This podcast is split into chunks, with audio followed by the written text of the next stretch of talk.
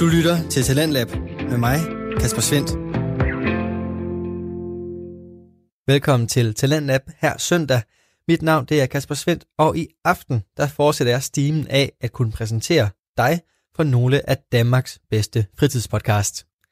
Fælles for dem alle er, at værterne laver afsnittene i de forskellige podcast i deres fritid. Her der får du podcast omkring alle mulige emner, og i aften der er det blandt andet faldskærmsudspring, du skal høre om. For i podcasten Skyhugt, som blev lanceret i 2018, der er målgruppen både dansktalende faldskærmsspringere og alle andre, der har interesse i skydiving. Bag mikrofonen, der sidder instruktørerne Michelle og Mie Årsom, der begge startede med at springe tilbage i 2010. Sammen der startede de podcasten tilbage i 2018, og indholdet spænder vidt fra diskussioner om grej og regler, anekdoter fra udlandsture, quizzer om faldskærmsemner og ikke mindst interview med relevante gæster. Der er 3.500 spring imellem de to værter, og alligevel så betegner de sig selv som nye springere. I aftens afsnit, der snakker de to værter om det at sige nej til at springe, og så får vi lidt nørdesnak om de forskellige dragter i sporten og værternes forhold til at springe med eller uden dragter. Det får du alt sammen lige her i podcasten Skyhooked. Godt. At sige nej til at springe faldskærm. Hvorfor skulle man overhovedet sige nej til at gøre det, der er verdens sjoveste aktivitet? Øh, den her snak, den udspringer af en episode til DFU Cup i år, hvor vejret ikke var helt springbart. Både du og jeg, Michelle, var jo til stede. Du var der som videomand, jeg var der som coach. Og vi ville jo rigtig, rigtig gerne op med vores hold, fordi DFU Cup er en fantastisk sjov konkurrence. Det kan vi altid vende tilbage til at snakke om en anden gang, hvorfor det er fedt. Men det er en sjov konkurrence. Men vejret spillede overhovedet ikke. Okay, det der var i det, var, at vi havde øh, 10 sekundmeter vind, hvilket er meget, meget højt. Mm-hmm. Mm, det vi, vi kan lige komme tilbage til det der med vindgrænser og sådan ting, fordi ja. det er også interessant. Mm-hmm. Men der var 10 meter i, i sekundet, og så gik vi op og sprang faldskærm. Nogen, gi- nogen gjorde. Nogen gjorde. To hold af fire var oppe at springe. Ja. Og det var det, fordi 10 meter, det er under 11 meter. Ikke fordi 10 meter er, er, er god vind at springe i, eller man får nogle gode spring, men fordi at det er mindre end 11. Det ja. var en del af det, og fordi vi var i konkurrence. Ja. Ja, det der skete, det var, at du var videomand for et hold. I mm. valgte at gå op og springe. Og det tænker jeg, det kan du selv uddybe. Og det tænker jeg, at det afhænger også af, hvem var på det her hold. At det, taget, det havde I taget med i jeres kalkulationer. Ja. Jeg havde øh, som coach ansvaret for, for tre andre, hvor den ene var en meget, meget ny springer under 50 spring, og havde lige lavet sit allerførste spring i egen C-skærm dagen i forvejen. Mm. Og øh, jeg prøvede at lægge ansvaret over på hende i forhold til at tage den her beslutning. Jeg synes ikke, hun skulle gå op, men jeg havde faktisk ikke lyst til at sige det til hende direkte. Jeg ville gerne have, at hun selv tog den her beslutning. Mm. Og det valgte hun så meget klogeligt at gøre. Faktisk to gange, og sagde nej til at gå op og springe, selvom at hun jo også havde lyst til at gå op og lege med os andre. Ja. Så vi blev på jorden. Vi fik ikke spring. Nej, altså hvis vi lige skal lade være med at gå rundt om den varme grød. Der var fire hold. Konkurrencen går ud på, at vi kører seks runder, og når vi er i konkurrencemode, så vil man gerne have så mange spring som muligt. Og så kigger man på, om får vi lov af etteren, får vi ikke lov af etteren. Hvis vi får lov af etteren, så går vi op og springer. Mm. Det er sådan lidt udgangspunktet, fordi der var øh, fire nye mennesker med. Altså når jeg siger nye, så er det springere med under, øh, under 70 spring, tror jeg. Ja, Som, øh, som så hver især skulle til at træffe en beslutning på egen hånd. For jeg som coach, du har i gåsøjne et ansvar, og det har du så alligevel ikke. Det er jo C-springere. Det er jo voksne mennesker. Mhm. Dem har vi bestemt, at det kan de godt træffe en beslutning for selv. ja, Og der var under 11 meter i sekundet, så etteren sagde go. ja. Og så gjorde vi det. Og det var også under den forudsætning, at jeg valgte at sige, at det er hende, der skal sige nej, og ikke mig. Jeg havde lyst til at bare sådan sige, at vi trækker bare stikket. Og det havde været en nem løsning, både for mig og for hende. Fordi hun stod derude og bed sig lidt i underlæben, og trådte sig selv lidt over tæerne og kiggede på, at folk kom ned og landede. Og det var en svær beslutning for hende. Mm. Det er en svær beslutning. Men hun valgte at sige nej tak. Hvilket jeg også mener er det rigtige, når man har så få spring og så stor en skærm. Ja, fordi det er så spørgsmålet, hele præmissen for det her. Skal man sige nej? 10 meter i sekundet er jo inden for grænserne. Har du Det- sprunget 10 meter i sekundet? Om jeg har? Ja.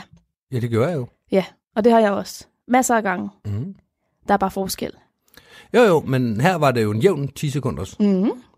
Det er i hvert fald på de første spring. Anden spring, der husker jeg den som noget mere ruskende. Ja, og det første- var også en øh, 11 meter i sekundet i hvert fald. Men lad os lige komme tilbage til det der med, om det er 10, 11 eller 12 meter. For mm. det, det er en diskussion, der er værd at tage også. Ja. I forhold til, om man skal sige nej.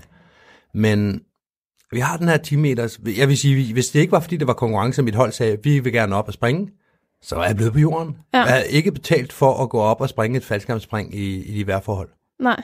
Ikke fordi det er farligt, ikke fordi jeg ikke kan. Jeg har, jeg har sprunget i værre. Mm-hmm. Som dem, der har hørt øh, anekdoter fra Arizona, de ved, så har jeg sprunget i 44 knop, som er 22, 23 sekundmeter. Mm. Så det kan jeg godt. Det, det er ikke noget problem. Det er bare ikke særlig sjovt, og man får ikke noget ud af det. Og det man så skal huske, og nu, nu begynder jeg at rante lidt, og så, så mm. undskylder jeg med det. Mhm. Det er, at øh, man kan gøre alting rigtigt. Men hvorfor er vinden farlig? 10 meter i sekundet er jo ikke farligt. Hvis jeg kan flyve 8 meter i sekundet fremad, så betyder det, at jeg bakker med 2 meter i sekundet, og så kan jeg jo bare flære ud af det. Det er rigtigt. Så hvis du gør alting rigtigt, så er det rigtigt nok. Hvis der lige pludselig kommer en og skærer dig af i det sidste ben på din finale, hvor du så lige pludselig er nødt til at tage den sidevinds ud mod startbanen i 10 sekundmeter, eller endnu værre, er nødt til at gå medvinds i 10 sekundmeter, i en færge af en faldskærm, så bliver det farligt. Mm. Og beslutningerne bliver bare sværere, fordi vi hele tiden skal ligge og kæmpe mod vinden for at komme det rigtige sted hen, hvilket vi ikke skal, når der er nul vind. Ja. Og det her med at lande i modvind, det er jo tredje landingsprioritet. Mhm. Mm. Men jo højere op vinden kommer, altså jo mere magtpålæggende bliver det også for sådan en som mig for eksempel, at lande i modvind. Og kunne tjekke alle tre punkter af på prioritetslisten. Helst ja. Ja. For at komme ned og få en sikker landing. Men der kan jo ske et eller andet spring, hvis man for eksempel øh, forstuer eller brækker en hånd, så man faktisk ikke kan flære, eller skærmen bare flyver hvorhen den nu vil, og så lander man i medvind. Mm. Så vil jeg hellere lande i 2 meter medvind, end i 11 meter medvind. Ja. Det var ikke så meget det, der var, øh, var overvejelserne her, fordi nu sker det jo ekstremt sjældent heldigvis, at vi er ude af stand til at flære eller styre vores faldskærm. Mm. Jeg var heller ikke bekymret for, om hun var i stand til at holde hovedet koldt og lande rimelig fornuftigt under de her forhold. Mm. Men spørgsmålet er, om hun overhovedet kunne flyve fremad. Jamen det er en ting. En anden ting er, at øh, der var en anden springer, som vel har øh, det dobbelte, altså omkring 100-150 spring eller sådan noget, 200 måske endda, som øh, fik fladet, øh, fu- et fuldt flare ja. I landingen og blev ja. Ja. kastet bagover og slog nyrerne. Ja. Fik et nyreslag i landingen, og det, og det sker, fordi at der er så høj vind, og vi ikke... Øh, skærmen er for det første ikke designet til det, og vi er ikke designet til det. Vi har ikke det mindset, der skal til at lande i så høj vind. Nej. Ej, der var øh, folk i, i små skærme, som har nogle kilo på sig, som kom ned næsten lodret. Mm. Og derudover så, stod, så slog vinden rigtig meget på andet lift, som I var oppe på. Ja. Det, var, øh, det var ikke så sjovt at, se, at stå og se på, vil jeg sige. Mm. Og vi gik jo ud og kiggede. Øhm, også fordi der er lidt sensationsværdi i, kan man overhovedet lande ordentligt i det her? Og nej, det kunne man så ikke vise sig. Det er rigtigt. Og vi sagde nej. Hvornår har du sidste gang sagt nej til at springe? Det er ikke ret længe siden. På grund af vejret. Ja, på grund af vejret, ja. For- Fordi vinden var for høj. Ja. Men når jeg siger nej, så jeg har sådan flere forskellige øh, grænser. Mm. Jeg har den der, nu siger jeg nej, fordi at, hey, det er ikke pengene værd at gå op og springe. Mm. Og den går måske fra, det ved jeg ikke, fra 7-8 sekundmeter til ja, omkring 10 sekundmeter. 11 sekundmeter måske. At, at der, der er det ikke pengene værd, fordi det er ikke særlig sjovt. Enten så skal jeg tage den i en medvind, der går hurtigt, Mm. og måske også lidt hurtigere, end hvad jeg egentlig har skills til på nuværende tidspunkt. Eller også så skal jeg tage den modvind, og så komme ned som en elevlanding. Ja. Og det synes jeg bare ikke er mine penge værd. I forhold til skærmflyvning. Mm. Så er der den, hvor, øh, som starter ved en, ja, en 10-11 meter igen og går opad, som hedder, jamen hvis vi skal op og springe, hvis nogen kommer og siger, at vi springer fra, øh, fra Herkulesen over, øh, over København og lande i vand, og I skal ikke selv betale for noget af det. Altså, så, så, så, kan, så kan man lige pludselig meget mere. Mm. Altså, vi plejer sådan at joke lidt med, at øh, der er jo sådan stævnevejr, og så er der boogievejr, og så er der øh, DM-vejr, og så er der Hercules-vejr. Og vejret bliver gradvist dårligere, Mm. når vi nærmer os noget, som er vigtigt eller spændende. At der kan man godt tåle, at ah, men, så meget slår vinden der egentlig heller ikke. Nej. Det der hvide derude, det, det tror jeg ikke er skyer. Det, mm. det er nok noget andet. Jamen, en ting er hele mindsetet omkring det der med vind og skyer, og bare stævneweekend er det så boogie. Der kommer storfly ind, og vi står og kigger fredag og siger, ej, det er altså ikke springvejr det her. Skyerne ligger i 600 meter, og vinden er er på den gode side af 12. Mm. Vindposen er blæst væk. Så kommer vi til lørdag, og det er ligesom om, at det er blevet lidt lysere. Mm. Er der ikke som om, der er lidt mere højt det Jo, jeg kan faktisk se en opklaring derude. Jeg synes også, at vinden er altså begyndt at... Øh, den, den er ikke helt så stiv, som den var i morges. Nej, nej. Og vindposen hænger faktisk lidt ned nu. Ja, og når vi kommer til søndag, vi har præcis det samme vejr, som vi havde fredag, men nu er der helt sikkert, det er den slags tyr, man kan se igennem, når man kigger ned. Ja. Det er fordi, der ikke er noget at kigge på op igennem, ja. ja. man ikke kan ja. se noget. Ja, det er jo også et tyndt lag, der ligger der, ikke? Jamen, det er sandsynligvis, at det ikke engang det, det er væk, inden vi kommer op. Ja, ja, det er jo bare sådan noget dis eller sådan noget. Det er jo, og det er jo vinden ikke, er det helt ikke- sikkert gået ned. Ja, det er den faktisk. Og den står også fra en god retning. Ja, Men nu er jeg den, lige den er stabil. efter. Den er også stabil, ja. Den er stabil. ja. Ja. Det vil være et godt kald at gå op og springe nu. Lige præcis. Mm. Så det sker. Ja. Der er den her saying med, at øh, der er situationer, hvor at de erfarne øh, ser de uerfarne få erfaring. Og det synes jeg var lidt var det, vi så til DFU-koppen i år. Mm. At ja, det var ikke så smart at gå op i det her vejr. Alligevel gjorde folk det, og de måtte gerne uden, inden for de rammer og regler, der nu er. Men det så ikke så sjovt ud af landet. Nej. Nej, det er jo også problemet. Så går der jo nogle folk op, og øh, måske har de et højt vingeload, måske er de bare heldige, måske har de alle teknikkerne, fordi de har sprunget i høj vind. Øh, de sidste 20 spring, det, det skal jeg ikke kunne stille mig til dommer over for. Men de kommer ned, og de lander, og, de gør, og det, det går okay. Mhm. Man kan se, at skærmene måske står og slår lidt, altså det er ligesom en harmonika, ikke? Ja. eller at de hugger i vinden, eller man kan se, at, øh, at folk de, øh, de kommer lodret ned. Men de lander stille og roligt, og så mm-hmm. står man der og tænker, det kan jeg også. Ja. Og hvis ham der med 70 spring kan, så kan jeg da i hvert fald også. ja, det kan jeg da godt. Og folk de, de tænker tit på, at det handler kun om erfaring. Det handler jo bare om at have erfaring nok. Og det er rigtig nok erfaring, er det der gør, at du ikke får øh, løftet dig selv i et øh, flære til sidst. Ah, det handler ikke kun om erfaring. Nej, Nej, det, det- det... Som, som øh, det lyder på. Nogle gange handler det også om størrelsen på en skærm. Jamen, så skal han bare have en mindre skærm, eller så skal bare, hun bare downsize. Mm. Og nej, det er jo heller ikke svaret. Nej, lige præcis, fordi det er jo den anden ting, det er wingload. Mm. Og jeg plejer at joke den med wingload, fordi så er- nogle gange så ser man folk sådan lidt, nå ja, det kan man også, når jeg så står og siger, jamen, du skal bare give en mindre skærm på. Mm. Åh ja, Nej, nej, det, det Nej. er stop, stop. lige præcis. Jeg, jeg har nogle gange joket lidt med den der med, at der findes ikke for høj vind, der findes kun for store skærme. Ja. Og det er jo altså tydeligvis en joke. Mm. Det er jo ikke, øh, selvfølgelig kan man ikke bare downsize, altså din hastighed nedad, den ændrer sig jo altså også markant. Ja. Og din input det bliver lige pludselig meget, meget vildere, end hvad du er vant til. Der, der er så mange faktorer, det ved alle folk, der sidder og lytter her, det er der ingen grund til. Så det er jo ikke det, men, men der står alligevel en eller anden springer, en, øh, en eller anden cowboy-type med 80 spring, der er sådan, ja, vi finder der bare lige en 170'er til dig, eller 150'er til dig, så, øh, så er vi flyvende. Mm. Og sådan fungerer verden altså ikke. Nej. Men Når man først kommer op, så kan man faktisk også godt se jorden gennem skyerne. Altså, så er det er jo ikke rigtige skyer længere. Mm-mm. Og vi kan bare tage en ekstra overflyvning, hvis det er. Altså, herregud, så sætter vi det af i to load. Det skal nok gå. Ja, jamen, så gør vi alle mulige ting. Ja. Ja. Jeg kan sige, at, at jeg kan nemt blive fristet over evne i forhold til at gå op og springe i noget vejr, som ikke er ideelt. Fordi det, jeg som regel laver, har noget med fritfald at gøre. Mm-hmm. Og min performance i fritfald bliver ikke påvirket af, at jordvinden er dårlig, eller der er for mange skyer eller andet. Det kan jeg sagtens abstrahere fra og have et fedt spring. Mm. Og så er det så, at jeg lige glemmer det her med, at jeg skal også ned og lande i det der. Og der skal jeg minde mig selv om, at hmm, er det det værd at gå op og få et fedt frit fald, Mm. Og så trække sin skærm, og så bakke, eller komme ned på et dårligt spot, eller, åh, eller risikere noget. Mm. Altså, jeg, jeg, øh, nu har jeg jo slået mig nogle gange, og jeg har den der holdning med, at det er værd at slå sig for det her. Ja. Og det er nogle gange værd at slå sig en lille smule, for eksempel til DM, eller til et Hercules Boogie, eller Ja. når man får netop får tilbudt det her med, at du kommer til at springe i ballon hen over det her øh, vildt fede område, og mm. vi Mhm. kommer og henter dig i limousine bagefter, og så bliver det bare fantastisk. Ja, lige præcis. Så ja, så kan man godt tænke, jamen, så gør jeg det. Men når jeg bare står til et almindeligt stævne, skal have et front jump, ah, Men der er jo flere faktorer, der spiller ind, som du, som Så du selv er inde på. En anden faktor, det er udover det her med, jamen, hvad er vinden? Kan jeg flyve med det wingload, jeg har? Okay, det kan jeg godt. Jeg kan nok godt få lande fornuftigt. Super, så check et. mm, Er, er det værd at lave det her? Skal jeg bare op og lave et 1500 meter hop and pop? mm, Er det det værd i forhold til, at der er en øget risiko for, for en udlanding, fordi det er dagens første lift, eller der er en risiko for, at, øh, at jeg ikke får en god landing, på grund af at vinden er fra siden af, fra nord af i Majbro for eksempel, Ja. eller hvad det nu kan være. Og den sidste er, hvad er det for nogle tosser, der har skrevet sig på det lift? mm, Fordi jeg kan gøre alting rigtigt, men hvis jeg bliver fløjet ned, så bliver jeg fløjet ned.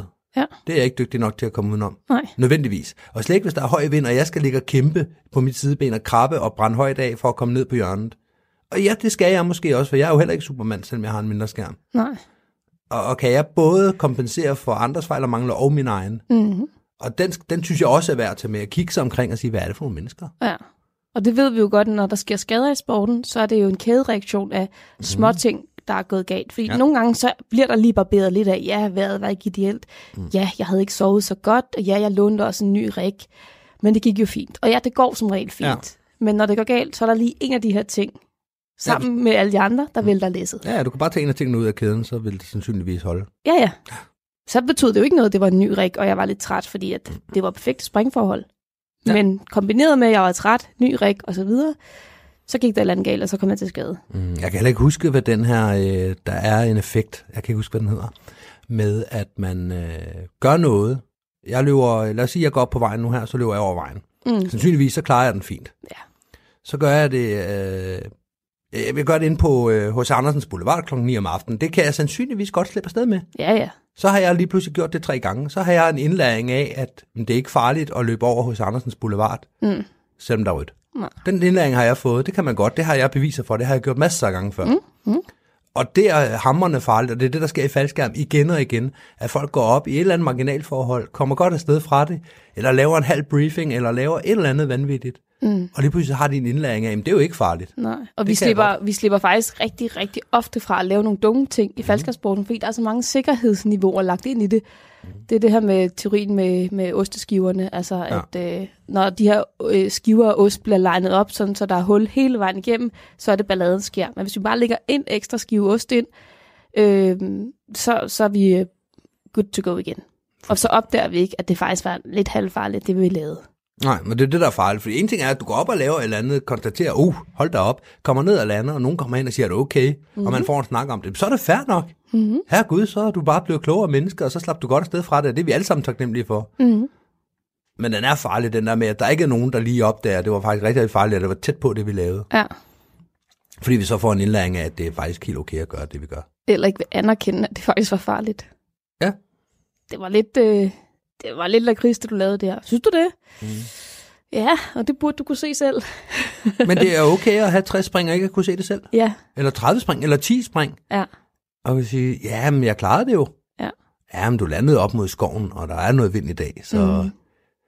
Så, så vi tager lige en snak omkring det her med, med mekanisk turbulens og, og åbne områder og sådan noget. Den, den snak tager vi lige på tomandshånd. Ja. Der skal man selvfølgelig ikke stå og råbe over hele springpladsen. Men, og så lige tage en snak, og så forhåbentlig, at folk er sådan lidt, wow, så var jeg heldig. ja. Jeg havde en elev på et tidspunkt, der, der trak ekstremt lavt, og jeg ikke forstod, at, øh, at det var farligt. Mm. Hvor øh, han var nærmest grædefærdig efter, jeg havde... Jeg kom også til at tage for hårdt fat i ham. Jeg blev forskrækket. Jeg stod på Ja. jorden og kiggede. Ja, ikke? okay. Når jeg kan se det blå i øjnene på folk, så, så bliver jeg forskrækket, når folk ikke har enten 45 spring. Ja. Det var et tidsspor. Noget andet, der ikke er et tidsspor, som jeg lovede at komme tilbage på, det var den her med 11 meter i sekundet. Det er jo det, der står i vores FB'er, at hvis du er C-springer, så må du springe i op til 11 sekundmeters vind. Mm. Den er... Øh, jeg forstår godt, hvorfor den er der. Der er nogen, der har sprunget i 15, har slået sig, og så har man sagt, okay, 11 er nok det bedste. Ja. Men for, det er jo den samme regel for alle. Ja. C-springer, det er lige meget, om du har 40, 400 eller 4000 spring. Det er Ja. det samme. Det er 11 meter i sekundet. Det er lige meget, om du springer i en uh, Foil 282, eller om du springer i en uh, Valkyrie 74. Men i udlandet har man jo de her springgrænser. Mm. Så er der lukket for folk under 50 spring, 100 Ja, spring ja. og 500 spring, 1000 spring. Ja. Det kører vi ikke med i Danmark. Nej. Der er det ens regelsæt, så snart du får se Mm-hmm. i forhold til Ja. vind og vejr. Enten så er der åben for elever, eller også så er der åben for alle. Ja, det er sådan stort set sådan, det kører. Ja. Jeg synes heller ikke, den er ufejlbarlig, den her med 50 spring, 100 spring, 200 spring. 400 Overhovedet ikke. Det handler om erfaring. Ja, det gør det. Og jeg kan bedre lide at, øh, at prikke folk på skulderen, altså bare sige, jamen, så er der åbent for erfarne springere. Mm. Så er det op til folk selv, om de er erfarne. Ja. Jeg har åbnet for erfarne springere, og så kan jeg godt se, at der står øh, to cowboys derovre med 100 spring hver, der, øh, der vil brief, hvordan de skal trække et eller andet vanvittigt af. Ja, Og så går jeg jo hen og snakker med dem. ja.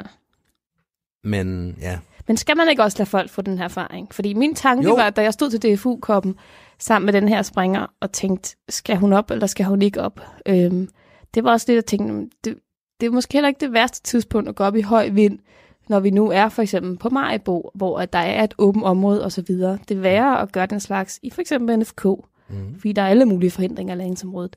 Og det at gå op og vide, nu skal jeg ned og lande i høj vind, har også sin værdi, synes jeg. Fordi det får man faktisk noget erfaring af, som man kan bruge senere hen, når man ender med at skulle lande i høj vind og ikke er forberedt på det. Så er man rigtigt. skal også have noget erfaring med, hey, det her kan jeg faktisk godt klare.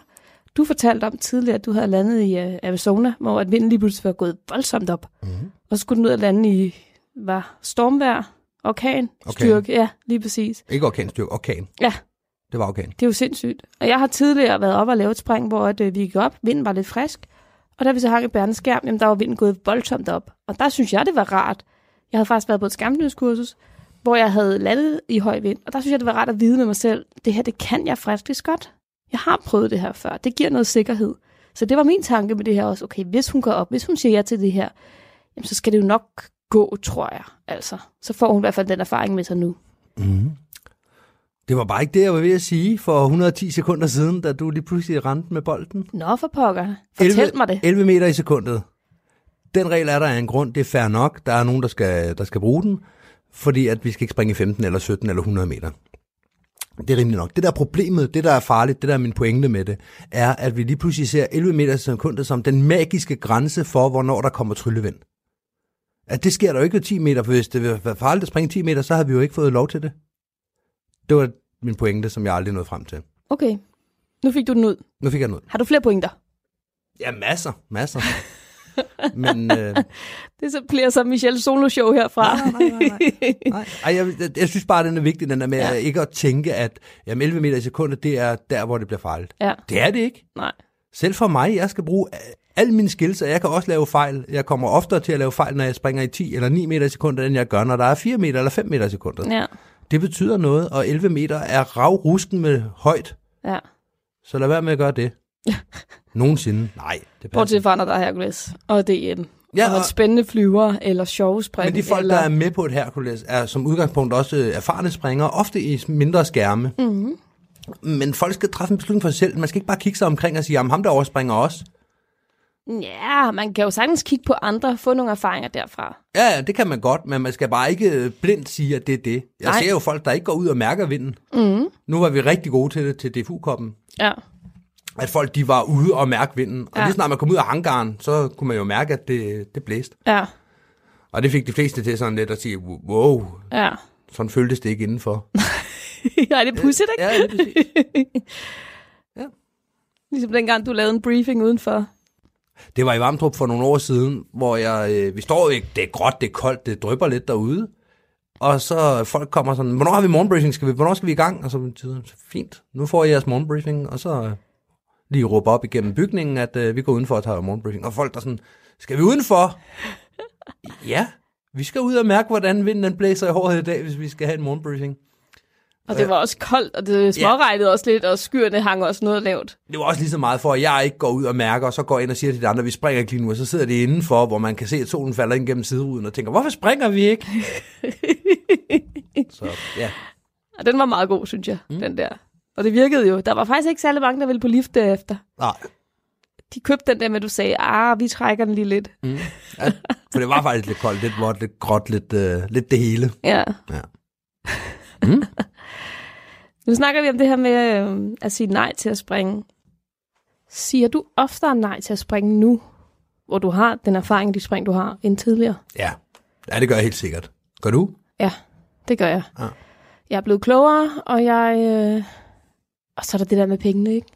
Altså, gider man at gå op og bruge 200 kroner på et eller andet spring, hvor man ved, at man kommer ned og får en anden landing der, og gider jeg risikere at komme til skade?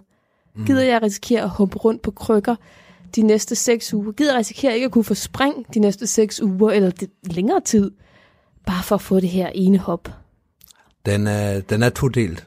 Den første ting, du snakker om, det er Dunning-Kruger-effekten. Ja, Øhm, den kommer jeg lige tilbage til. Og den anden ting, det er det her med, at når du tager et spring, så tager du en, en 2000 del af din samlede spring. Er det det værd? Men hvis du tager 100 spring, så, så hæver du altså med 1% mm. din, din springantal lige her og nu. ja, Så da, når du har 100 spring, så betyder det alverden, at du får 10 spring på en weekend. Fordi Ja. ja. så er du altså 10% længere fremme, end du var i går. ja. Det, det betyder meget. Mm-hmm. Det gør det ikke for os. Og man er også mere springstulten, som og- udgangspunkt, Ja, ikke? det er man, og det handler også om at få noget i logbogen og blive dygtig i en fart, så man kan få det der kamera på, og du har noget, du, du springer for noget hele tiden. Ja, Du skal have rigtigt. nogle spring i logbogen. Ja. Og det, det, der er ikke rigtig noget, vi mangler nu, vel? Nej, jeg kan godt komme i tanke om nogle små ting, hist og pist, men nej, det er ikke store ting, og det haster heller ikke. Nej, Altså, nej. herregud. præcis. Det er den ene ting. Den anden ting, det er den der Dunning-Kruger-effekt. Det er den der med, at en springer med 100 spring, han kan mere end ham med 2000 spring. Ja. Det kan han. Og mm-hmm. det kan han, fordi han ikke ved, hvad han ikke kan. Nu har jeg jo prøvet det hele. Jeg er Ja. ja. dygtig. Jeg har blandet 100 gange uden at slå mig selv ihjel. 100 gange er meget. Mhm. Og så sidder vi der med... Og vi kommer til at lyde ekstremt elitære, når vi Ja, siger det, det her. Jeg, og jeg er ked af det. Ja. Og det er ikke fordi, at så er man bedre, fordi man har 2.000 spring. Overhovedet ikke. Men det er bare det, der er forklaringen på, at dem med 2.000 spring, de, øh, de bliver stående på jorden nogle gange, når Ja. dem med 100 spring skal op og have erfaring. Og kun nogle gange. Jeg har jo fortalt om den anekdote, nu tager jeg den lige en gang til, for dem, der ikke hørt det afsnit.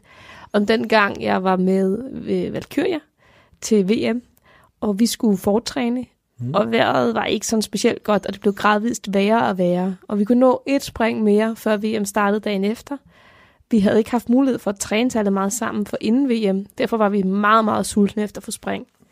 Det endte med, at øh, mig og en teamkammerat satte os ud i et bowlingområde, med ryggen til der, hvor folk landede, og folk kom ned i ekstremt små skærme på ikke særlig pæne måder. Og vi satte os simpelthen med ryggen til, fordi vi havde ikke havde lyst til at se det. Altså, vi lukkede. Altså, vi sad i boardingområdet, var på vej i en flyver, men havde ikke ja. lyst til at se folk, der landede falsk, fordi det så farligt ud. Præcis. Ja, har det. det var det, der skete. Ja. Og øh, vi gik i flyveren, og fik et super fedt fritfaldsspring. Altså virkelig, mm. hvor man, man kunne komme ned og tænke, okay, det rykkede virkelig noget, det her. Mm. Men landingerne, altså, jeg var så bange for, at min skærm skulle kollapse. På det tidspunkt sprang jeg en 135. Mm. Og selvom jeg havde en lille smule bly på, så altså, skulle der jo ingenting til. Ikke når jeg havde set de andre lande for inden i bitte, bitte små skærme. Jeg kommer heldigvis ned, og vi kommer alle sammen ned uden problemer. Og øh, jeg rystede. Mm. Altså, jeg havde virkelig meget adrenalin i kroppen der. Det, det var, øh, det var en, en risiko, jeg havde løbet der. Ja. Og så kom jeg ind og talte med vores coach, Pete Allum, som har, det ved jeg ikke, 20, 25, 30.000 spring, Mm. og er erfaren inden for alt, hvad der har med faldskærm at gøre. Og øh, han deltog også i VM, og jeg spurgte ham sådan, men øh, skal jeres hold ikke op og, og springe? Og han sagde, jamen, øh, vi har ikke lige skills til at lande ordentligt i det her vejr. Og han sagde ikke noget om, at det havde vi ikke. Nej. Men når en mand, der er coacher, lever af at springe faldskærm, coacher skærmflyvning, coacher øh, i tunnel, coacher frit fald, coacher alt, hvad der er med faldskærm at gøre, har været sporten i tusind år, Mm. siger, vi har ikke skills til det, så har Lille Mie fra Danmark med company i hvert fald overhovedet heller ikke skills til det her. Nej, og det, det er måske en meget god øh, ting at lige at få med, det der med Dunning-Kruger-effekten, den gælder også alle sammen. Ja, Fordi der er det jo springeren med 2.000 spring, der... Ja. Øh, jeg havde mange spring der i forhold til en dansk standard. ja, men du havde jo ikke ret meget i forhold til ham. Så han har jo stået og tænkt præcis det samme. Ja. Og jeg kan også godt huske, da jeg havde 2.000 spring, så Ja. sprang man jo hvad som helst, hvis der var VM. Ja, Fordi VM for ham er bare, det er noget, man tager til, når det er. Ja. Så det er ikke så, det er så bare Det har han været med til før, ikke? Ja, han, er jo, præcis. han har vundet alt muligt. Og det er ikke værd at springe i det her, fordi det Nej. bliver så for meget. Ja. Hvor Lille Mie fra Danmark lige pludselig med 2.000 spring, er ligesom når du snakker om en med 100 spring Ja. i hans øjne. Ja, lige Så, præcis. så det er ikke, fordi vi skal være elitære, og vi laver også dårlige beslutninger, for ellers, ja. ellers så var det jo ikke... Øh, så havde vi jo ikke haft en historie at snakke om for et eller to afsnit siden, da jeg snakkede om mit haleben, for eksempel. Men det er jo rigtigt. Ja. Vi laver også fejl. Vi laver Ja. også dårlige beslutninger. Vi er ikke ufejlbarlige. Det var slet ikke der, jeg ville hen. Nej. Men jeg kunne godt høre lige pludselig, hvor elitært det kom til at lyde. Ja, og det var derfor, jeg lige hævde den her historie frem med Peter Abel, lige for at fortælle, at selv os, der har over 1000 spring, mm. som virker som meget danske øjne, vi fejler i den grad, og det er ingenting i forhold til internationale øjne, hvor mange spring vi har. Nej, nej. ingenting. Nej, vi er glade. Vi er nybegyndere, ja, rookies. Det er vi. Så er der det her med at springe i regnvejr. At, øh, Det lærer man så. Ja, problemet er, at, at min læringskurve har været sådan, at jeg har gjort det en gang, og tænkt, det gør jeg aldrig igen, fordi det går ondt mm. at være i frit fald i regn. Men man glemmer det jo. Det er præcis det, at man glemmer, hvor ondt det gør. Så står man et år senere. Ja, det kan godt være, det drypper en lille bitte, bitte smule, men mm. ellers så ser det jo fint nok ud. Lad os gå op og tage et hop. Og så ligger man der en gang til i frit fald, og for, for, når man ligger på maven, for det der øh, regndrupper slået ind på halsen, eller mm. på huden, eller hvor man nu er eksponeret, Ja. og tænker, det her, det gør jeg aldrig igen. Mm. Og, og jeg, jeg tror, jeg har måske 5-7 spring i regnvejr, hvor jeg hver eneste gang har sagt, det gør jeg aldrig igen. Ja. Og det gør jeg. Fordi man glemmer det. Det er jo bare lidt drøbregn. Ja, Herregud. ja, ja, det er jo ikke sådan en rigtig regn heller, vel? Altså, Jeg har ikke sprunget regnvejr i 4-5 år. Og det sidste, jeg lavede, det var en horny gorilla, hvor min øh, trøje kravlede op bagpå. Ja. Så jeg har eksponeret omkring, det ved jeg ikke, 20 cm bredt bælte fra buksekant til trøjen, og min ryg ligger nedad. Ja. Hvilket vil sige, at det er lige hen over nyrerne, der for det første bliver rigtig, rigtig kolde, for det andet, så min hud bliver slået i stykker, fordi det er, øh, Det er krystalliseret is, Ja, snarere end regn. ja det var ikke kun regn, det der. Nej, men det, regn har det jo med at krystallisere, når det kommer højere, eller når, jo højere op man er. Ja, og det, det krystalliserede også en lille smule på jorden. Ja, og der var, øh, der var is i, øh, i luften, kan man sige. Ja. Og min hud blev jo revet i små stykker der, så det er, det jo små øh, blå mærker i virkeligheden. Altså huden, der, der, der blev underløbet med blod. Ja, Bitte små øh, Ja. stjerneskud. ja. Og det gjorde så ondt. Så jeg har ikke sprunget i regnvejr siden. Okay. Jeg skal nok en dag komme til at glemme det, og så gøre det igen. Men jeg har ikke gjort det siden. Oh, Men, men regnvejr er jo okay. Altså, ja. så længe der er, øh, der er højde, altså 300 meter op til skyerne, det regn, der det kommer ud fra, så kan du jo bare springe regnvejr. Det må du ja. gerne. Ja, ja. Og det gjorde det jo faktisk. Mm. Og det gjorde det også, altså de andre gange, hvor jeg har sprunget i regnvejr, jeg har sådan en gang sprunget i snevejr, der kom det faktisk fra et skylag, der var over os. Ja. Sne gør ikke så ondt, når man hænger skærmen, vil jeg så sige. Nej. Det gik ganske fint. Det var faktisk lidt, lidt, lidt pushy oplevelse mm. at ligge og flyve rundt i, i nogle snifnuk, ikke? Jo. Men regn, øj, Jeg har prøvet i udlandet at springe igennem snevejr, hvor det var en sky.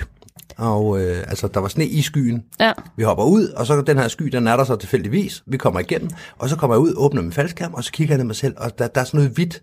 Og det opfører sig ikke som sne af en eller anden årsag, og det, er- det er det der med, at det har klippet fast til stoffet, og der, der er noget temperaturændringer og nogle ting. Så jeg, jeg, jeg er ikke helt inde i den kemiske øh, proces i det, men det, det er sådan lidt underligt at røre ved, og det, det er sådan, det er mærkeligt. Ja. Og jeg, hvorfor er jeg hvid? Hvad, hvad i himlens navn har jeg ramt? Hvad er det, der er? Og det, det, det tager mig måske fulde 10 sekunder. En isbjørn. Ja, Jamen, det tager mig fulde 10 sekunder at gennemskue, at det er snevejr inden fra en sky af. Ja. Det var en pussy oplevelse. Jeg har engang lavet vejr at springe, fordi vejret var for godt. Altså for varmt, eller... Ja. Ja. Jeg var afsted sammen med øh, det hold, der hed Mhm. mm. og vi trænede i Hardenholm. Ja. Og øh, det var en af de der slags øh, weekender, hvor der bare kom hedebølge i hele Europa. Mm. Øhm, jeg tror, jeg har fort- fortalt anekdoten før, nu tager jeg den en gang til. Men det var simpelthen så, så varmt at, at tage, tage dragter på, og booties på, og handsker på, og det var træning op til, til, til DM, så vi tog det fulde udstyr på. Man kunne ikke bare sige, at vi lader være med at springe med handsker eller andet. Altså, det var virkelig vigtigt, at vi gik op og reelt trænede det her. Og, øh, og vi begyndte at lave dårligere og dårligere landinger. Dels så var der en lille smule termik på grund af varmen, men også bare fordi vi var så dehydrerede. Selvom vi drak, og vi drak en masse væske, og vi fik spist, og vi gik i skygge hele tiden. Vejret var simpelthen for godt. Mm. Det, er, det er første gang, må jeg så sige, jeg har oplevet at lade være at springe på grund af for godt vejr. Ja. Det man også nogle gange glemmer, det er det der med, hvor dårlig luft der er i faldskærmen.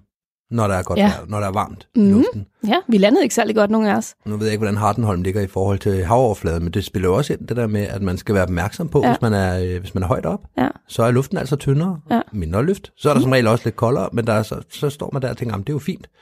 Men så er der mindre luft ja. I skærmene. Ja. Jeg tror egentlig ikke, vi var særlig højt over havets overflade, mm, men, Okay. men det var faktisk vores coach, der rundede 2500 spring den weekend, Mm. Der sådan lige spurgte, så sagde jeg, at øh, jeg springer, hvis I springer, og Ja. jeg har ikke nogen problem med at lande det her. Men er det værd at risikere at komme til skade? Mm. Fordi at, at jeg kan jo se, at vi alle sammen kommer lidt halvskidt ned. Ja. Lige for sat os, og lige snubler, og lige sådan, Mm. du ved. Fordi vi er ufokuseret, fordi at der er termik, fordi vi bare, altså, øh, vi koger i vores trakter. Ja. Og så var det, vi blev enige om, at du, så holder vi for i dag.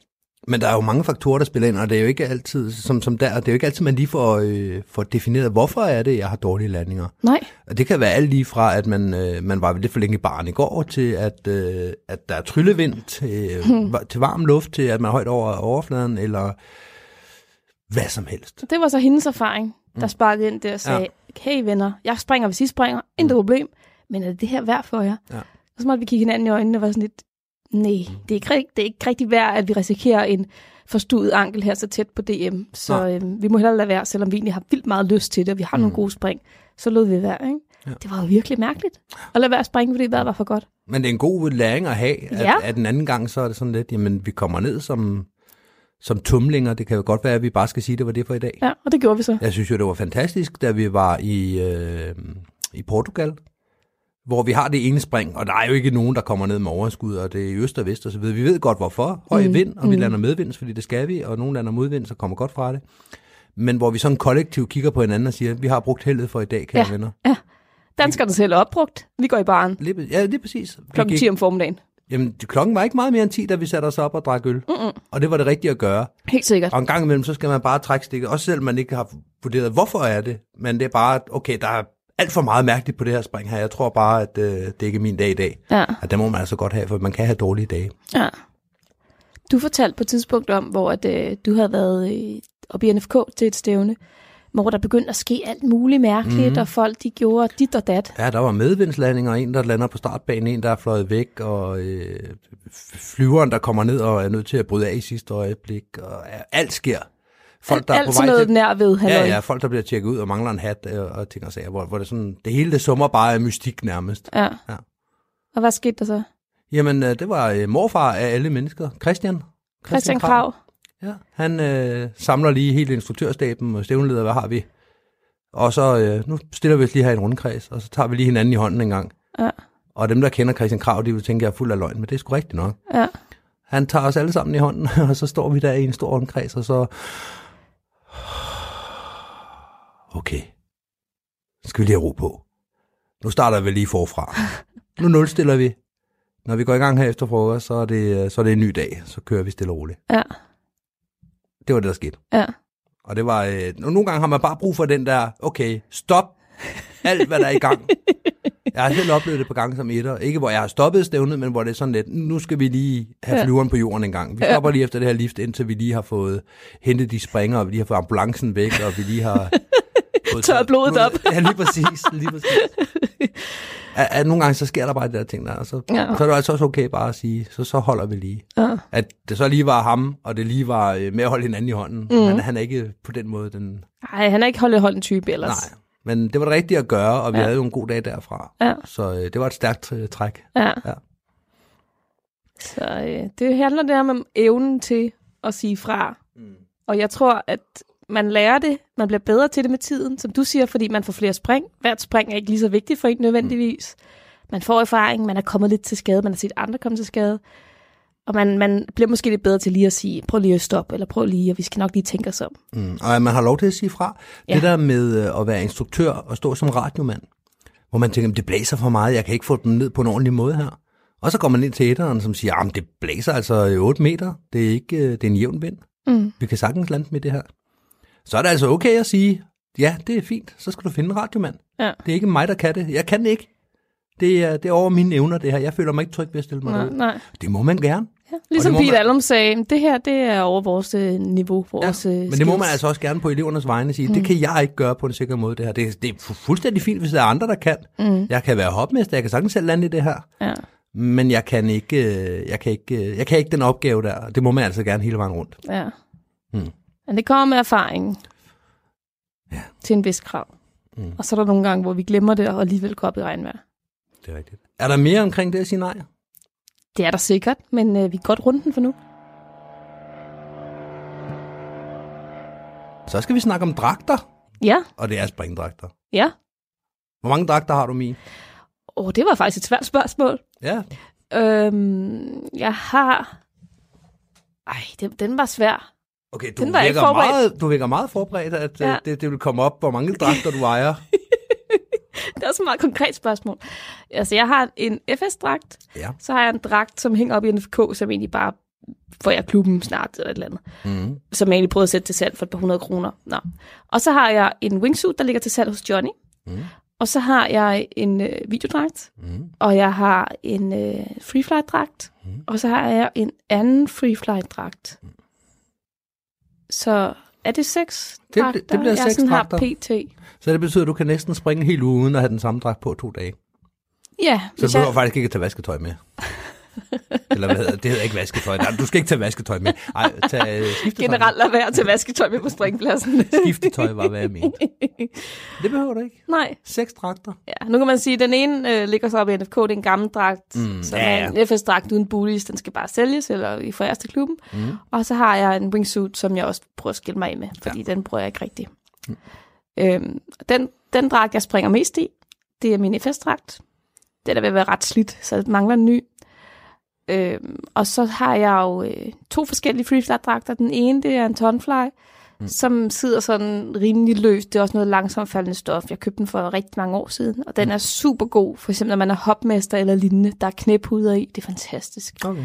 Øh, og jeg foretrækker springdragt, det kan vi vende tilbage til. Mm. Og så købte jeg sidste år en, øh, en af de der dragter, der, der ligner det limet. DNA-dragter. Ja, ja det, det, det er vist ikke den type, men noget lignende, ikke? Det er, en det, er, det, er ikke, det, det er ikke det mærke, men det er den type, ikke?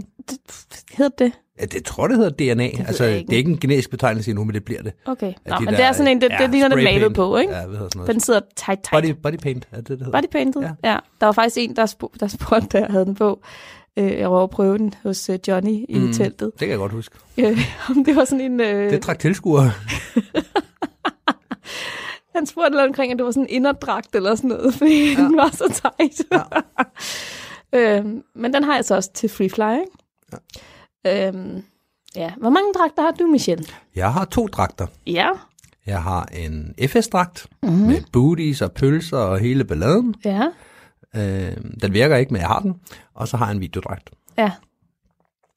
FS-dragten, den holdt op med at virke den øh, 2. september 2015. Det har du logget.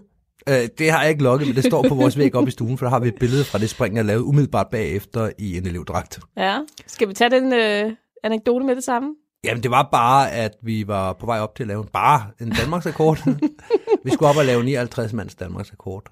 Og øh, Kate havde hele ugen punket os for, når I finder noget, der virker, så spring i det. Lad være med at lave om på ting. Lad være med at tage mere bly i. Lad være med at, at, at tage højdemåleren på den anden hånd. Altså, når. Ja. jeg har fundet noget, der virker, så er det det, vi springer i, for ellers så bliver vi ikke bedre. Så bliver det bare en, en forsøgsproces hele tiden. Og det har jeg jo taget til mig, så jeg sprang i det samme. Jeg havde den højdemåler på, jeg havde, og så videre.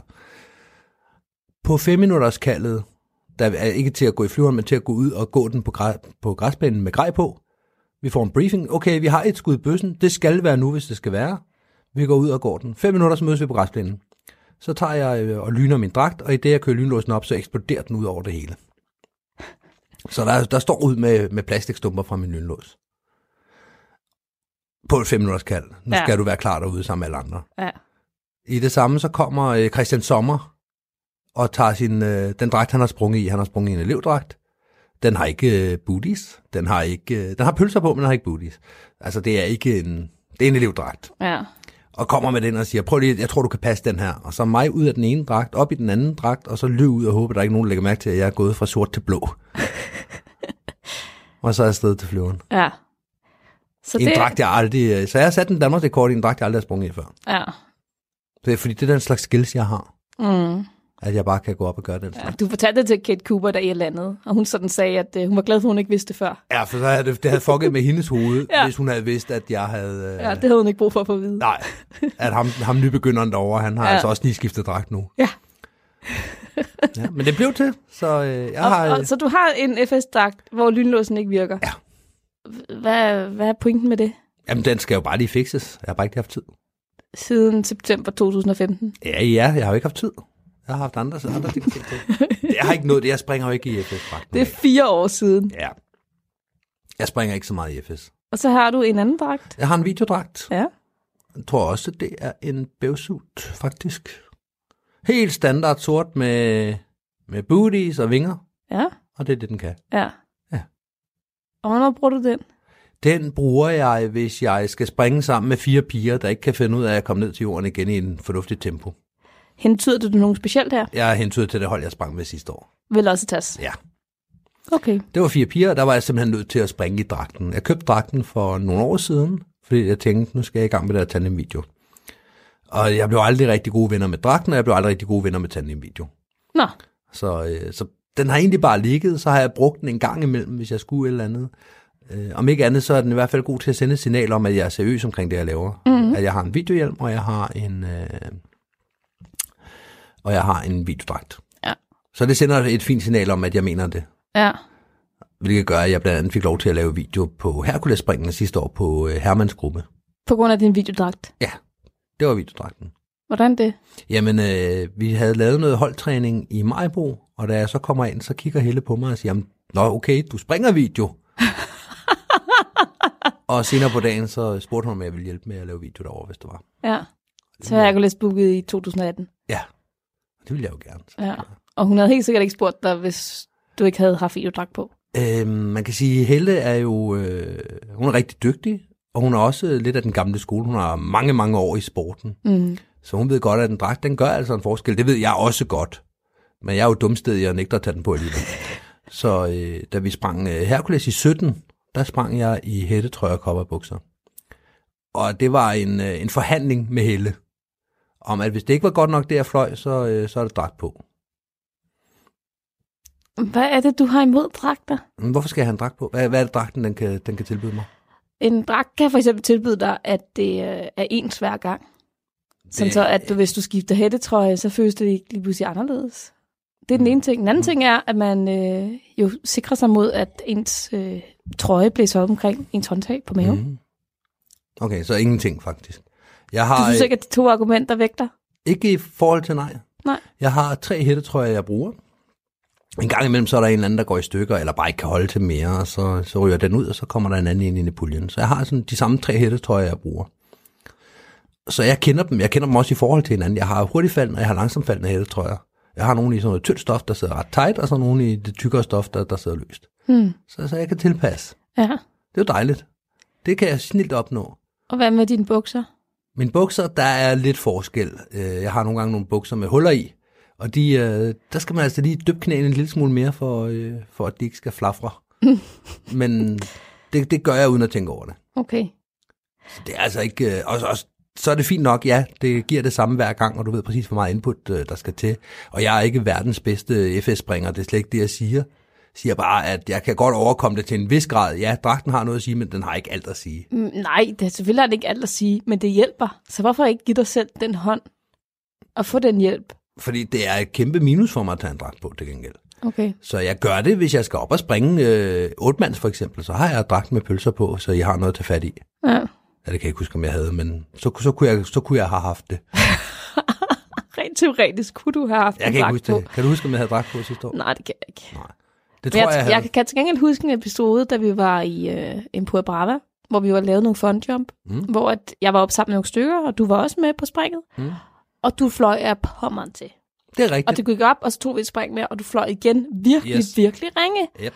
Og nej, du, du er ikke en trænet mavespringer på den måde, men, men du har efterhånden opbygget nogle skills, også med, det, med de mange spring, du har, og med dit mindset, der gør, at når du springer, så er du faktisk koncentreret om det, og gør dit bedste. Mm. Og jeg forstod ikke, og du forstod heller ikke selv, hvorfor du lige pludselig bare fløj virkelig dårligt. Nej, for jeg kan normalvis godt ligge øh, statisk ved siden af nogen, Ja. og det, det plejer jeg også at gøre. Her der gyngede jeg rundt, og så lidt det op og lidt ned, og lidt, øh, lidt ud. gyngen igen. Ja. Og benene, der sparker ud til begge sider for at prøve at holde noget lige væk. Ja, Ja. Og det var fordi, at jeg så lige pludselig ikke havde min hættetrøje på, men havde købt en trøje dernede og tænkt, den er fed, den tager jeg lige på og springer med. ja det var sådan tight. Ja, den var fuldstændig tight, og det var ikke den, jeg plejede at springe med. Det kan godt være, at jeg kunne have lært at bruge den. Mm. På samme måde som hvis man får en ny dragt, så skal man lige lære den at kende. Ja, Så det kunne jeg nok godt, eller hvis man har booties på normalt og ikke har det, så skal man lige huske det Ja. og omvendt. ja. Så øh, jeg kunne måske godt have lært det, men jeg var ikke bevidst om det. Så jeg havde bare to spring, hvor, hvor jeg sejlede rundt på himlen og, Ja. og lignede en, øh, en med, med, med væsentligt færre skills, end jeg selv påstår, jeg har. ja. Og det havde hjulpet, hvis du havde haft en dragt. Eller en hættetrøje. Det havde hjulpet, hvis jeg havde haft hættetrøje på. Ja, Du behøver ikke sige det med det tonefald. Det gør jeg alligevel. Jeg er vant til at springe i hættetrøje, og jeg springer umiddelbart. Jeg er godt klar over, at hvis jeg lærer mig selv en dragt at kende, Mm, så vil jeg blive bedre i dragten, fordi den lige giver 10% mere på toppen. lige præcis. Det medgiver jeg. Ja. Men på nuværende tidspunkt springer jeg bedre i en hættetrøje. Hvis jeg skal op og lave et eller andet nu, så vil det være bedre for mig bare at tage en hættetrøje på, end at begynde at lære en dragt at kende. ja, okay. En ting. Ja. Så siger du, at jamen, så kan den blæse op. Det er der alverdens måder, man kan undgå på. Det jeg gør, det er, at jeg trækker den, øh, jeg bruger min lårramme til at holde på trøjen. Mm. Hvis jeg har en trøje, der alligevel er lavet af så glat stof, at den begynder at løbe øh, ud, når jeg bevæger mig, Mm. så sætter jeg også en elastik på, så den ikke kan det. Tidligere, der øh, kunne jeg ikke få den ud dernede. Så brugte jeg det at øh, putte den ned i bukserne, så ligner jeg jo en anden, der har, der har jakken i bukserne, og det ser forfærdeligt ud. Men, men så spænder jeg billedet ind og bruger den til at holde det på plads med. Det, der så er bagsiden af medaljen, det er, at folk kigger på mig og siger, "Nå, men så kan man jo godt springe det der. Og ikke ved, hvad for nogle tanker, der er, jeg har lagt bagved for at undgå, at det blæser op. Så hvad vil dit råd være? At, øh, at man bare gør som dig. Dropper de der dyre dragter, og så... Nej, I skal da bare springe dragter, hvis det er det, I vil. Det er da ikke det, jeg siger. Nej, okay. Det sender jo også lidt mere professionelt. Det er jo ikke anderledes end surfing for eksempel, hvor folk har de der øh, neoprendragter på der. Det sender da også et fint signal om, at jeg ved, hvad jeg laver, når jeg har no på. Ham derovre i badeshorts, han ved nok ikke, hvad han laver. Mm. Men har vi badeshorten, han skal det gengæld heller ikke gøre noget. Han skal bare tage sin badeshort på og binde sløjfen, så han ikke har bare numse, når han kommer op i vandet. Men det er jo det, han skal. Så er han klar til at køre. Ja. Det eneste, jeg skal gøre, når jeg kommer på en springplads, det er at øh, tage en højdemåler på, og så tage min rygsæk på, så er jeg Ja. klar. Jeg må sige, nogle gange misunder jeg det også. Altså, når jeg kommer ind på en springplads, så har jeg jo to kitbags. Mm. Fordi jeg har en kitbag, hvor jeg har min, min faldskærm i, og så har jeg min logbogsomslag med stempler og mm. alt det der halløj. Og måske en lille undervisningsmappe og et pakkelag og sådan. Og så har jeg en anden kitbag med alle tingene i. Du ved, mm. det er højdemålerne, det er dytterne, det er forskellige dragter. Det er, altså, jeg har et hav af ting og sager. Ja. Og jeg slæber mig selv ihjel, udover at jeg også slæber på et til to blybælter per gang, fordi Mm. det er meget rart at både have et hurtigt faldende blybælte og et langsomt faldende blybælte. Ja. Og jeg, jeg ved godt, at man kan tage blyet ud, men det tager tid på en travl dag. Mm. Og hvis man har to billeder, kan man lige så godt gøre det. Præcis. Ja. Øhm, og du kommer øh, gående med øh, en, en ræk over skulderen og så en hat, og du, højdemåleren har du allerede taget på og tændt, Mm. og tændt, og så er du sådan set good to go. Ja, ja. Det er lidt noget andet med mig. Mm. Jeg kan heller ikke lige gøre mig klar på tre minutter nødvendigvis. Nej. Men det, det, det er fantastisk. Altså den frihed, der er også på en varm sommerdag, at jeg bare kan øh, rende rundt i et par shorts, Ja. tage min rig på, og så gå i flyveren. Ja. Og jeg har ikke den der træning i at være i frit fald, for eksempel, uden dragt. tøj på. Nej. Nej. Og det er der ikke ret mange, der har. Nej. Jeg, jeg kan selvfølgelig godt. Mhm. Mm. Jeg, kan, jeg kan også godt flyve med uden booties. Det, ikke det. Mhm. Jeg flyver bare bedre med en dragt og med, en, med booties. Mm. Jeg har det jo sådan, når jeg tager til udlandet, det har vi talt om tidligere, det her med at rejse med faldskærmsgrej. Jeg vil hellere miste min, øh, min rig til at starte med, øhm, og så kommer den et par dage senere, end jeg vil miste min, min højdemåler, min dragt, min hjelm osv. Fordi det betyder mere for mig i, i mit spring, at, at det virker, fordi jeg kan bare lege en rig, ikke? Jo. Jeg skal bare have min rig. Ja. Og papirerne på den. Ja. Så jeg skal have solbriller på, for ellers så løber øjnene i vand. Solbriller og rygsæk, så er jeg kører klar. Ja, I virkeligheden. ja. Hvorfor er det, nu hopper jeg lidt tilbage igen her, men du siger, mm. at du har en freefly-dragt, som du primært bruger som hopmester for eksempel. Ja. Altså, hvis du skal lave et hoppenpop, så tager du den dragt på, så er der ikke Ja. nogen pølse, så er der ikke nogen booties i vejen og sådan Ja. noget. Hvorfor har du den dragt på overhovedet? Hvad er den, den tilbyder dig? Jamen, øh, jeg kan bare godt lide det med, at, at dels jeg kan holde varme, hvis det er koldt. Men også, at, at mit tøj er beskyttet, øh, og der er ikke noget, der blæser op. Og jeg skal, jeg skal ikke tænke over. Altså, det fjerner Mm. noget, noget bekymring fra mig i, at jamen, så er ting, som det plejer at være. Så jeg kan koncentrere mig om min elev, frem for at koncentrere mig om, blæser den her t-shirt op. Jeg har, jeg har også nogle gange hopmester i bare det, jeg står og går i. Mm. Og så en lille indskydelse. Man bør ikke være hopmester som kvinde, hvis man har en stropbluse på, fordi den, det sekund, man så læner sig ud af døren, så flasher man til hele flyveren, og det fjerner rigtig meget fokus for den her stakkels elev.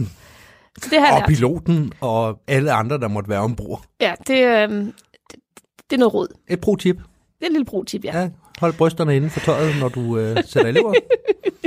så er den med på vejen. ja.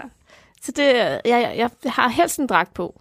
Ja. Øh, jeg springer altid med hjelmen, men, men jeg har helst også en dragt på. Men ja, mm. hvis det er en rigtig varm sommerdag, og jeg bare skal op på 1000 meter spring, øh, fordi at jeg lige skal sætte en eller anden af og så videre, fint nok. Okay, Så kan jeg sagtens bare have... så som regel, men ikke altid. Nej, Okay. altså, det er et ud af 50 spring, jeg springer uden dragt. Øh, ja, jeg, jeg mangler jo øh, mere tøj. Ja, selvfølgelig. Jeg mangler de her booty pants, booty pants, og jeg mangler en jakke til, når jeg springer AFF. Mm. Fordi der, der vil jeg gerne undvære min greb, og så vil det også mindske slidet på min stakkels FS-dragt, der er at være tyndslidt. Ja, det er en god plan. Jeg vil jo gerne øh, minimalisere så meget som overhovedet muligt. Ja, Og så længe jeg bruger kontaktlinser, så er jeg afhængig af solbrillerne. Og så længe jeg vil øh, kunne gå fra det, så er jeg afhængig af min faldskærm. Og det er de to ting, der er tilbage. Så det bliver ikke øh, mere minimalistisk. Jeg har prøvet en gang imellem at, øh, at springe uden sko, for eksempel. Og det duer ikke med den faldskærm, jeg har nu. nej. Det, er, det kunne, jeg, kunne jeg gøre tidligere. Jeg gjorde det også tidligere. Det er mm. fantastisk. Følelsen af bare tær er fantastisk. Det er det, ja. Det er rart at sidde i bunden af en skyvan, og så bare sidde og vrikke med tæerne. Ja. Mm, det er dejligt. Men så er det sommer i Danmark. Ja, Jamen, det vil jeg sige, det har jeg også gjort. Jeg gjorde det for nogle år siden, da, øh, da vi skulle lave et uh, strandlift, hvor jeg gik op i uh, t-shirt, shorts og bare tæer. Ja. Og det var virkelig skønt. Er det det, er virkelig fantastisk Det der med at hænge i skærmen luften. Ja. med, med bare tæer. Det er Ja. virkelig dejligt. Vi har ikke så meget mere. Nej, Skal vi? skal vi sige farvel? Ja, lad os gøre det. Hej hej!